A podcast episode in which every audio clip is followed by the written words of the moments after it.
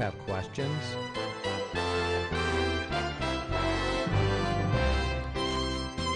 Do you need answers? The Pastor Study will help you find those answers through God's Word. Our teacher today is Pastor Tom Brock. The Pastor Study is sponsored by pastorstudy.org. So grab your Bible and join us for the Pastor Study.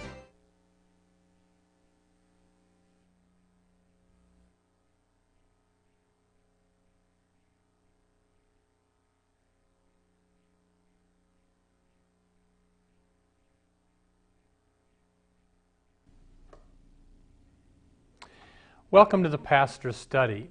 What we talk about in this half hour is the five blessings of Holy Communion. Do you know what happens when you take Holy Communion? You know, now and then you'll see somebody taking communion and you ask them a question What exactly is going on when you eat that bread and drink that wine? And sometimes you get the answer, I don't know, you're just supposed to do it. No, you need to know what's happening when you partake of Holy Communion. We're going to find out five wonderful things happen when you take communion. Let's see what they are. Before we look at this paragraph of the Bible, though, let me set it up first. It's about 55 AD. There's a church in Corinth, which ancient Greek the, the ancient Greek city of Corinth was Sin City, like Las Vegas back in the uh, first century the Christians at the church of Corinth were doing something so horrible. God was killing some of the Christians, and their sin had to do with Holy Communion. So let's see what's going on here. Would you take out your Bible, turn in the New Testament to 1 Corinthians chapter 11. Paul writes this letter to correct them about what they're doing. 1 Corinthians chapter 11. And before we begin, let's pray. Father, we want to pray this show that anyone who does not know what they're doing when they take Holy Communion would now have their eyes open through the Holy Scriptures. Lord, may we treasure Holy Communion and Lord, show us the full blessings we receive every time we take communion. In Jesus' name, amen. 1 Corinthians chapter 11, Paul writes this to the erring Corinthian church. Verse 17. But in giving this instruction, I do not praise you, because you come together not for the better, but for the worse. In other words, things had sunk so low in the Corinthian church, it would have been better had they closed the doors. Now, what were they doing? What was their sin? Well, part of their problem was that they were fighting. Look at verse 18.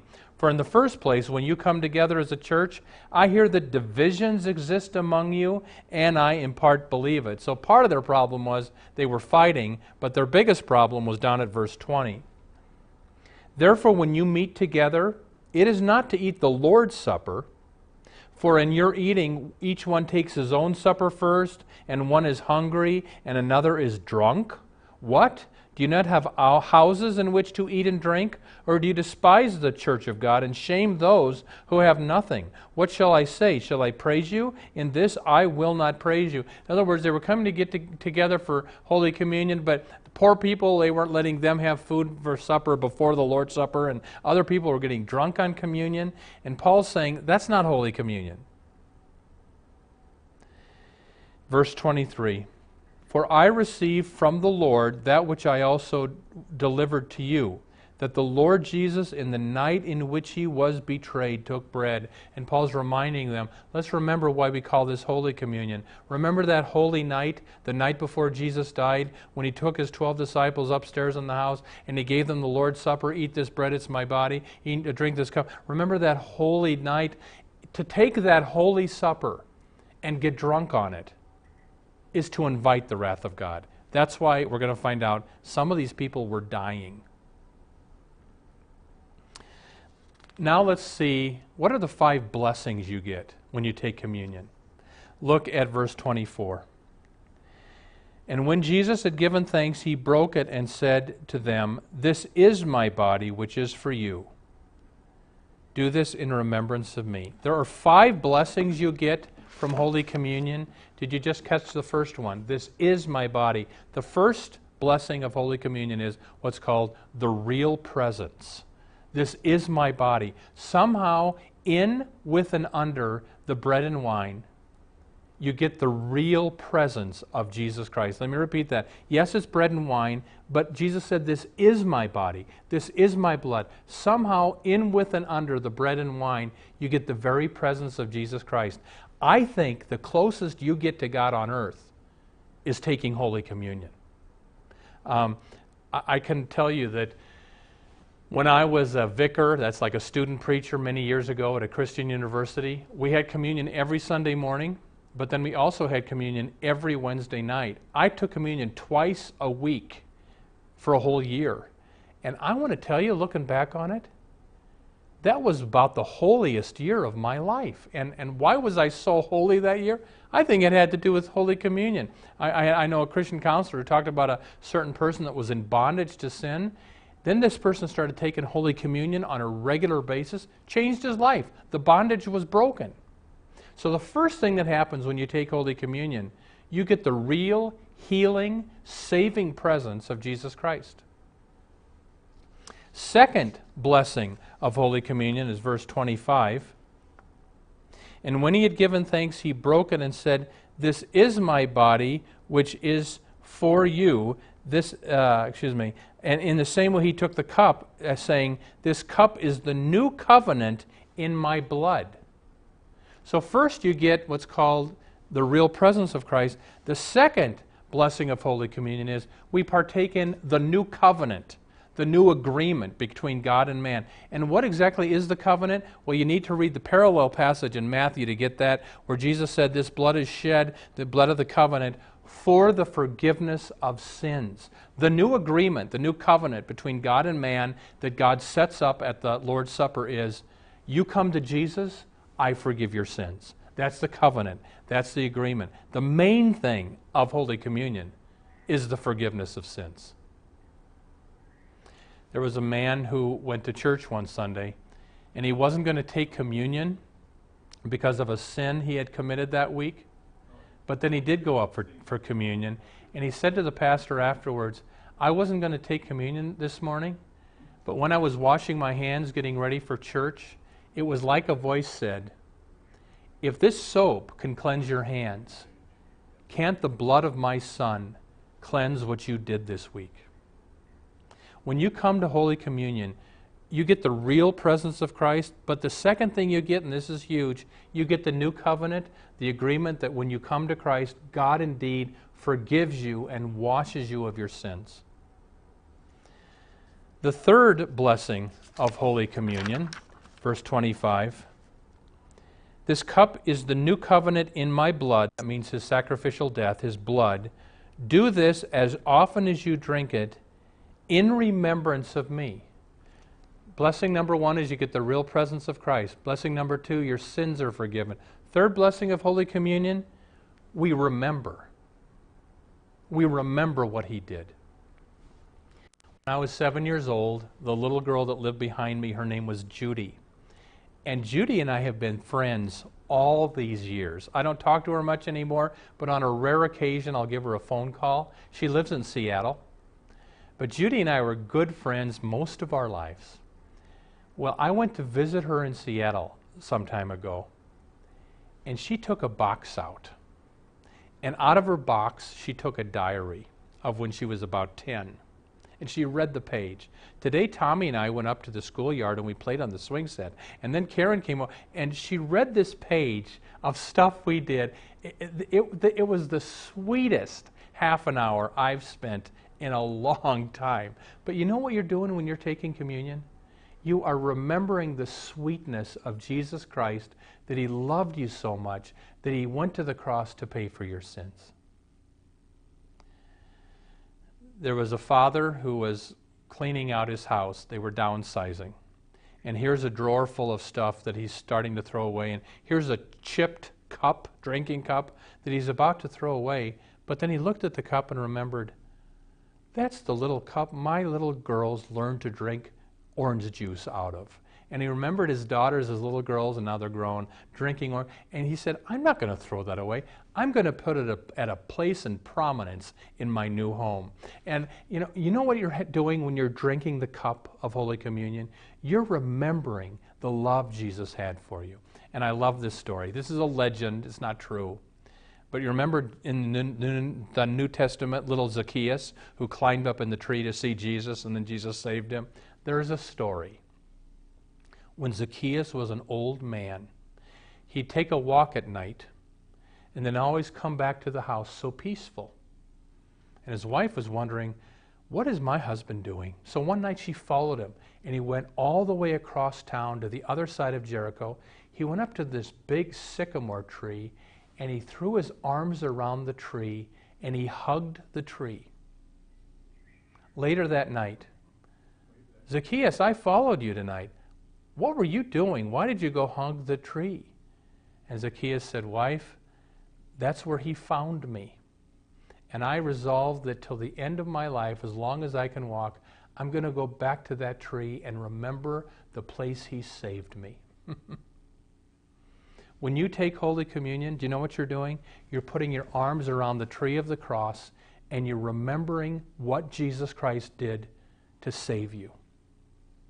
When you take communion, you're getting the real presence of Christ. When you take communion, you are uh, um, receiving the new covenant, the forgiveness of sins. When you take Holy Communion, you are experiencing uh, a remembrance of what He did for you. The next thing that happens when you take communion is in the next verse, verse 26. For as often as you eat this bread and drink this cup, you proclaim or you preach the Lord's death until he comes. You know, the, the fourth thing that happens when you take communion, you're preaching a sermon. You're saying to the person on your left and on your right and to the whole church, I am proclaiming the Lord's death. I'm preaching the Lord's death. In other words, I preach that the only thing that can save this sinner is Jesus Christ and his death on the cross for me. That's what you're preaching. I know that's offensive to people. Buddhists, Hindus, atheists, uh, Jews, they don't want to hear that they need Jesus to be saved, but sorry, the truth offends people. According to Jesus, there's one way to be saved it's through his death on the cross for our sins, and you're proclaiming that when you take communion. You're proclaiming the real presence you're proclaiming that you're a sinner and that you receive the forgiveness of sins through Christ. You're remembering what he did on the cross. You're preaching a sermon. And the last thing that happens in communion is verse 26. You proclaim the Lord's death until he comes. there's, there's a future aspect to Holy Communion. The last thing that happens, you get a foretaste. This is really pointed out in, again, the parallel passage in Matthew 26, Jesus says to the disciples, I tell you, I shall not drink again of this fruit of the vine till that day I drink it new with you in my Father's kingdom. There's something coming called the marriage feast of the Lamb, when all Christians throughout the history of the world will come around the huge banquet table of God, and then again, Jesus gives us the bread, we drink the wine, and Holy Communion will have its ultimate fulfillment when we're in heaven. That's going to be quite a day. I mean, you know the most moving scene I've ever seen in a motion picture? And this is a secular picture. There's a movie, you can rent the video called Places in the Heart. Sally Field is this farm widow. And partway through the movie, her black hired hand gets killed by, I think, the Ku Klux Klan. And then later in the movie, a, a, a white guy who I think also was one of her one of her helpers is killed. At the end of the movie, Sally Field goes to church. And they're sitting in church passing Holy Communion through the aisles. And here's this black man who got killed at the beginning of the movie. And you're thinking, what's he doing there? And then, then here's the white guy that got killed near the end. And then the camera pulls back and you realize you're in heaven. I mean, I got tears in my eyes on that one. Can you Jesus said, I won't drink this wine with you until I drink it new in the kingdom. One day when we're sitting around that huge table where everybody is praising the Lord Jesus Christ for what he did on the cross, it's going to be a reunion unlike any other. You know, I, I thought of one more thing. I'm kind of nostalgic. And I grew up in a certain neighborhood till I was seven years old in Omaha.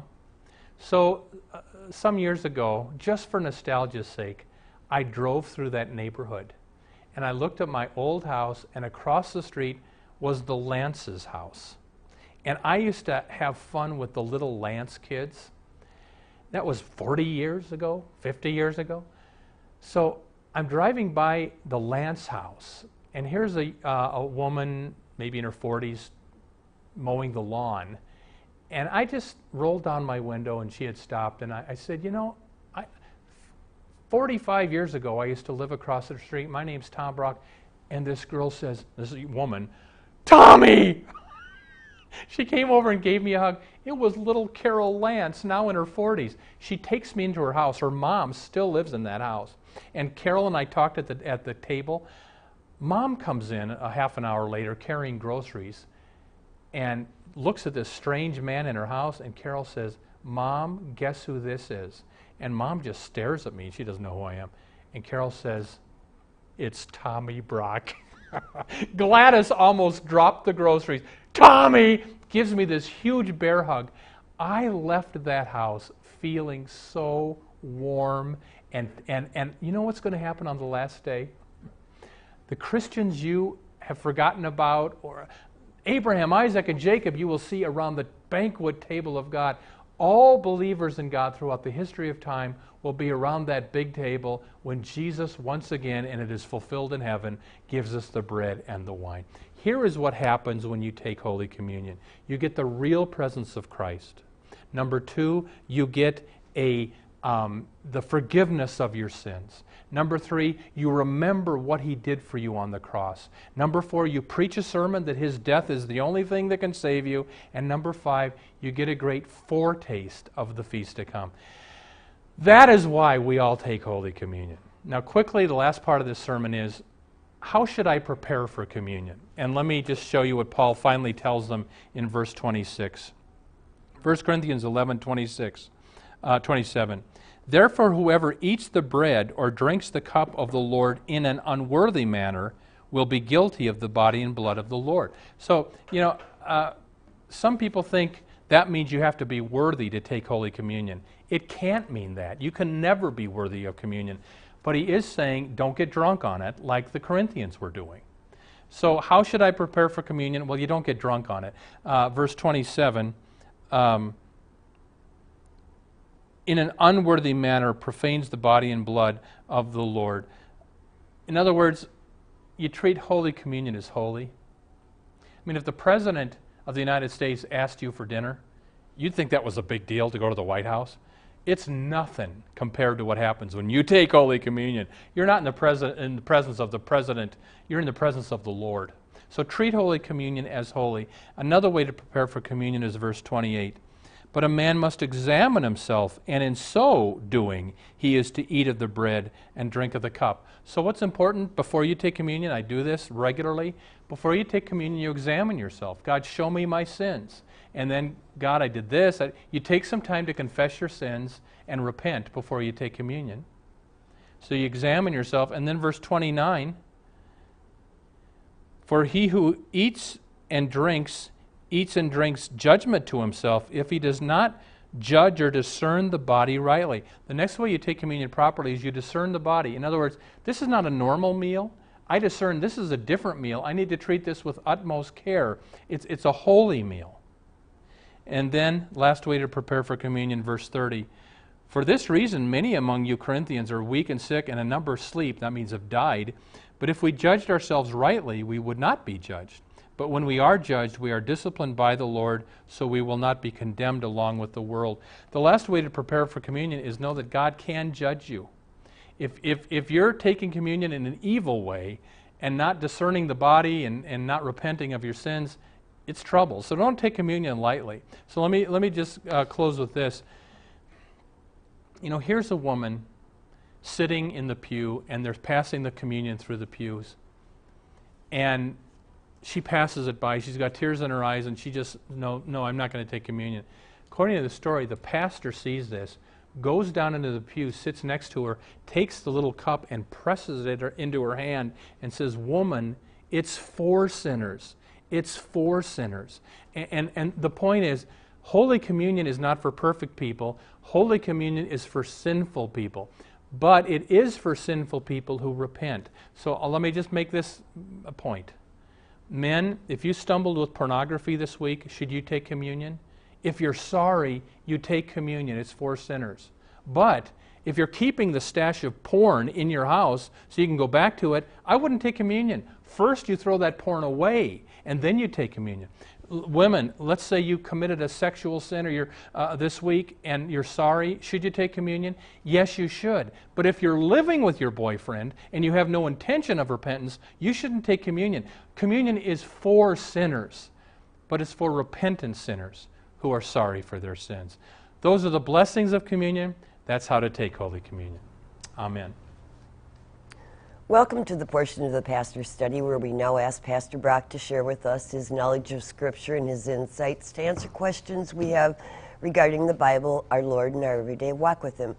Pastor Brock, we've only got about seven minutes left today, so can we go a little further with this communion thing? Um, just some quick questions for Yeah. you. Some churches don't use wine, they use grape juice. Yes. Is there a right or a wrong? Well, you know, Jesus did use wine, so I prefer wine. If because someone might be an alcoholic, I think it's fine to have grape juice as an alternative. Uh, but I think actually the wine in Jesus' day was not as strong as our wine is today. So I prefer uh, to give the wine, but if for the sake of temptation it helps to give someone uh, grape juice, it's still the fruit of the vine, so I think that's okay. Okay, red wine, is that symbolic? I was at a nursing home Oh, yeah. where they administered communion and it was white wine. And I was kind of taken back Yeah, by it. yeah. It surprised me. And, yeah, Is- I don't. I think it white or red. It really doesn't matter. But you know, this is interesting. The reason Yeah. I was going to share with you Yeah. is I asked the minister that, and they said they had so many complaints from older people who couldn't hold the cup and it would shake and it would stain their clothing, that they went to the white wine. Uh-huh. And I thought that was an interesting. Well, and, and what once you know, one Sunday I was giving communion, and I I spilled some wine on my white robe, and it looked like blood, and it had never occurred to me, red wine looks like blood. So I mean, it's it. There's the symbolism of Holy Communion. It's kind of wine looks like blood. All right. Um, okay, I've also been in churches where you don't, you dip yeah. something into the chalice. Yeah. Called intinction, where you take the, the bread and you dip it into the wine. I'm not saying it's not communion. If I'm, I went to a church a, month, uh, a few weeks ago, where they did it, and that's the only way you could get it was by taking and dipping. And I went up and I took it, but Jesus said take and drink. He didn't say take and dip. Okay. So I prefer being able to drink the cup. Again, I'm not saying it's not communion the other way, but why, why change it? I, I would stick with what it was. Okay, some churches use bread. Some churches use the little wafers. Mm-hmm. Yeah. Is there any? I, I don't think Symbolism that's or no. I, reason? well, the I, I in the pa- Passover, which is what the, Jesus turned the Passover meal when they celebrated the flight out of Egypt for the Jews. They had to leave so quick they couldn't let their bread leaven. So the Passover meal was always unleavened bread. So Jesus would have used unleavened bread. But you know, there's no clear, distinct look. You got to use unleavened bread. I think regular bread is fine. Yeah. Okay, how come there are so many different understandings of communion? Yeah. Uh, you get humans, you get different understandings. Uh, quickly, uh, if I can do this, yeah. Catholics believe in what's called trans, which means change, transubstantiation, that when the priest says the words, this is my body, this is the blood, they're not even bread and wine anymore. They're transformed into the very body and blood of Christ. Lutherans believe in something called con, meaning with, consubstantiation, that you still get bread and wine, but in, with, and under the bread and wine is the real presence of Christ.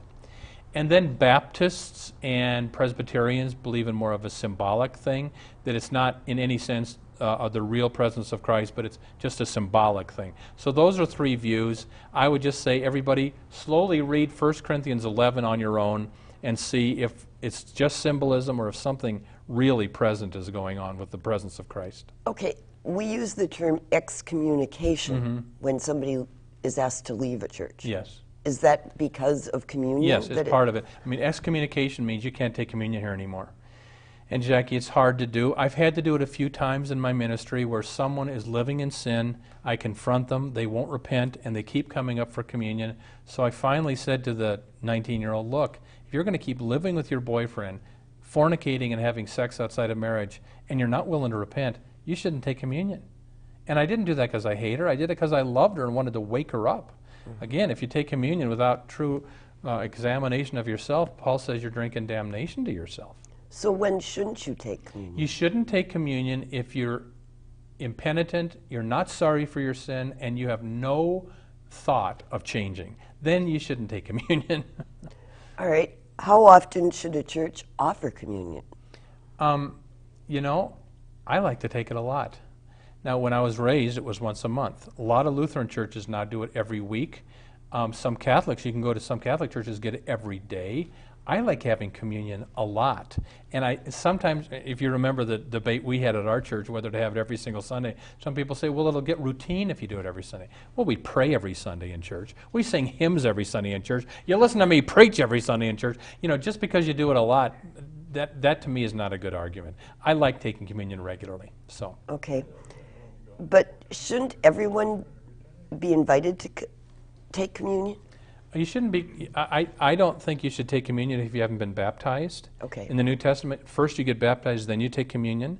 And again, if you're baptized but you're living in impenitent sin, I think you should wait until you deal with that before the Lord.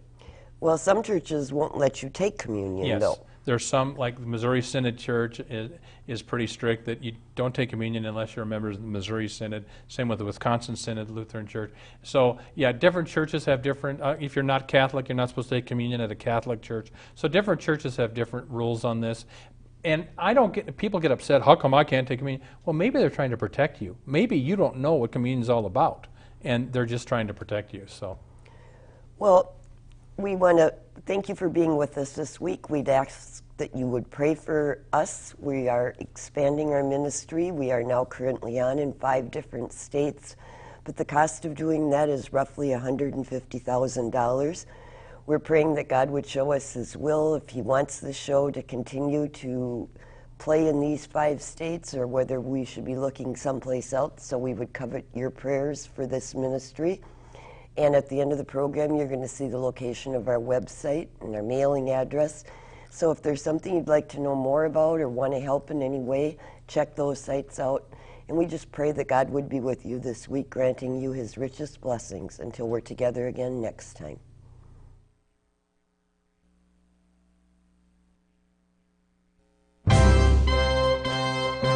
Thank you for tuning into the Pastor Study. We ask, would you pray for our ministry as we seek to spread the good news of salvation through Jesus Christ? And would you pray about supporting this ministry?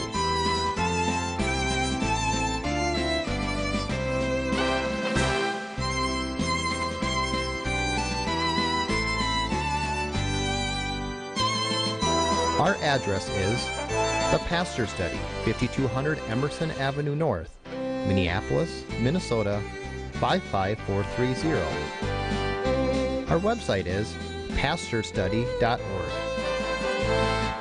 And our phone number is 763 260 4484.